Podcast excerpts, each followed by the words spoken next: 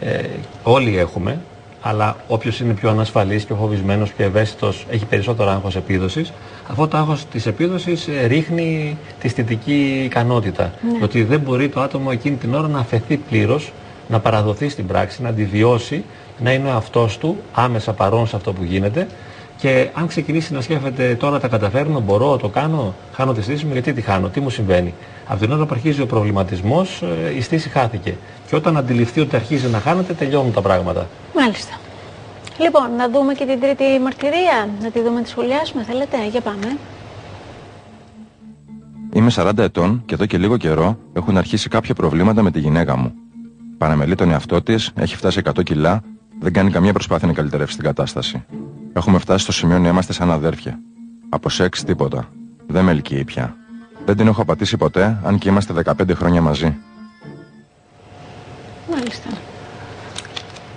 Μια γυναίκα που έχει αφαιθεί, παχαίνει, ο άντρας της κάνει φιλότιμες προσπάθειες και όμως έχουν γίνει σαν αδέλφια μετά από 15 χρόνια γάμου.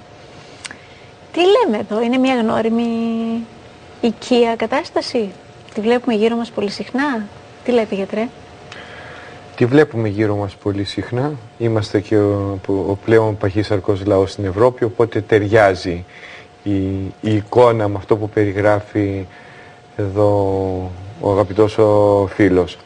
Αλλά δεν νομίζω ότι το πρόβλημα είναι το σωματικό βάρος των 100 κιλών. Είναι ένα μέρος του προβλήματος. Ε, πρέπει να υπάρχουν και άλλες παράμετροι πίσω από αυτή τη μαρτυρία οι, οποία, οι οποίες έχουν οδηγήσει το ζευγάρι αυτό να χαρακτηρίζεται ότι βιώνει την καθημερινότητά του σαν να είναι αδέρφια.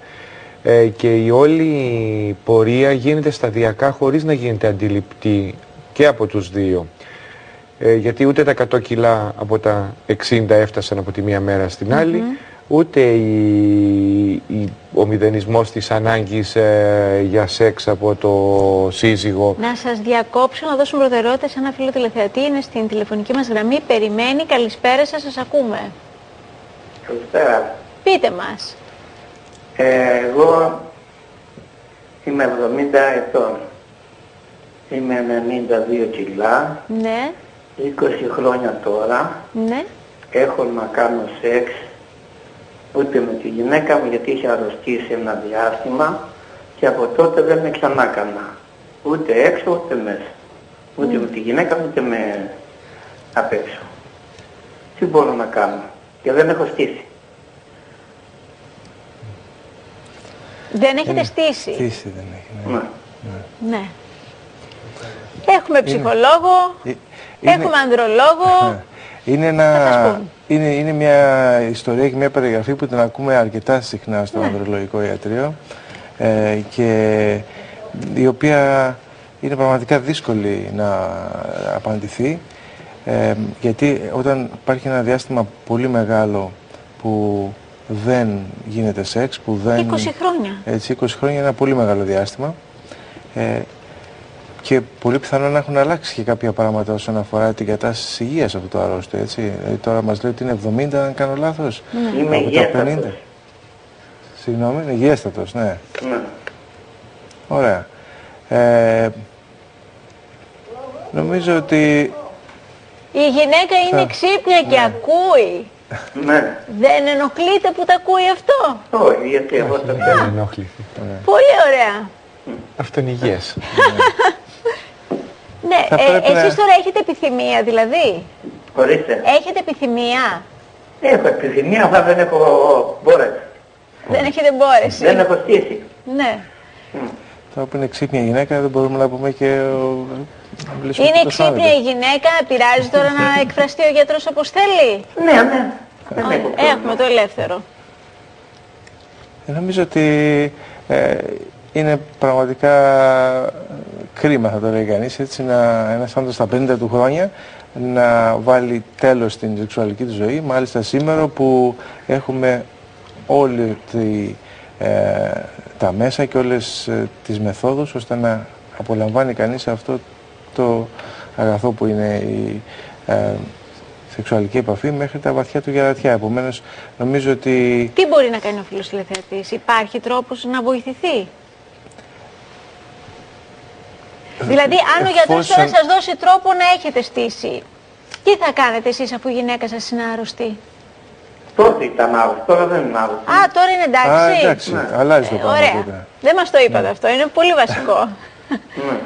Επομένως, Υπά- το, το μπλε υπάρχουν- χαπάκι μας υπάρχουν, δίνει Βέβαια, βέβαια. Και, ελπίδα. και, και θεραπεία από στόματος νομίζω ότι θα βοηθήσει στη συγκεκριμένη περίπτωση και ε, υπάρχουν αρκετές ε, ακόμα εναλλακτικές μέθοδοι αν υποθέσουμε ότι το χάπι δεν βοηθάει έτσι, ε, που γνωρίζουμε ότι ε, ποσοστό πάνω από 70% ε, υπάρχει θετική ανταπόκριση. Πρέπει όμως να κάνει κάποιες εξετάσεις πριν. Θα δεν πρέπει μπορεί. πρώτα να γίνουν ε, Βέβαια.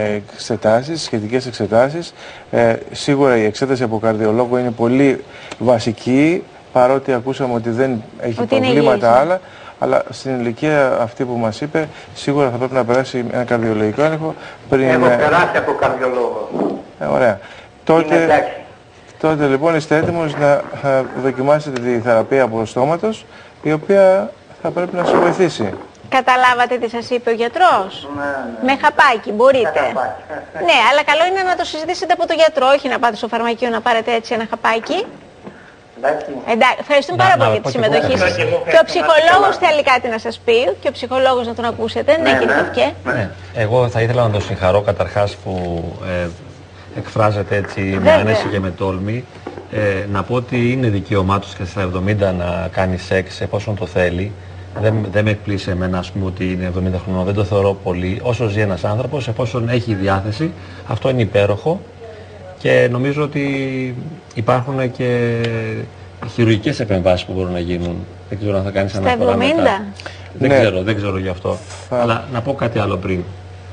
Ε, σε αυτό που με αφορά εμένα, δηλαδή, έχω μια πρόταση να κάνω σεξουαλική. Ε, ε, δηλαδή, να ζήσει τη σεξουαλικότητα με τη γυναίκα του, α, ακόμη και όταν η στήση δεν υπάρχει. Αυτό δεν σημαίνει ότι δεν θα πάει στον ε, ανδρολόγο να, να πάρει χάπια ίσως ή να κάνει οτιδήποτε.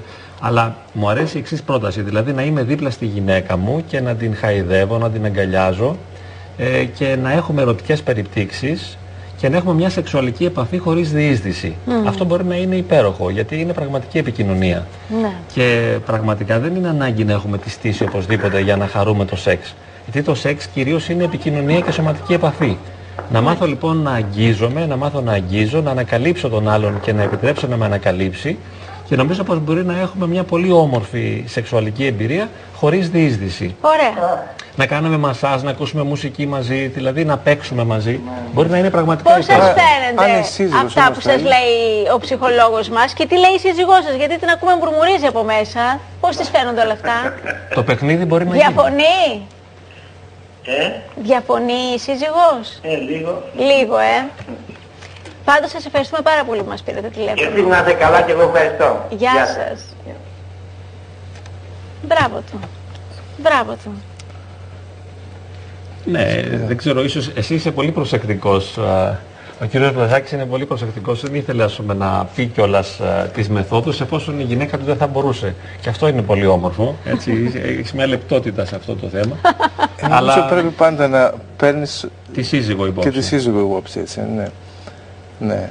Είναι πολύ ωραίο Μας όμως να μπορούν να το εξέπληξε κάνουν. πάντως Όχι, το εμένα τηλέφωνο. προσωπικά δεν με εξέπληξε γιατί και το χαίρομαι ας πούμε και το θεωρώ απόλυτα φυσικό. Ναι, μα Θέλει ο είναι άνθρωπος να κάνει σεξ απλώς, γιατί να πρέπει να κάνουμε οπωσδήποτε τη διείσδυση; Και στην περίπτωση που η γυναίκα μας δεν θέλει πάλι, γιατί δεν έχει όρεξη, ε, με έναν άλλο τρόπο. Να βρεθεί ένας τρόπος να φτάσουμε στον οργασμό χωρίς να κάνουμε τη διείσδυση και να την κουράσουμε εφόσον δεν θέλει. Μάλιστα. Λοιπόν, θα πάμε σε ακόμα ένα διαφημιστικό διάλειμμα και επιστρέφουμε. Οι καλεσμένοι μας έχουν να μας πούν πολλά ακόμα.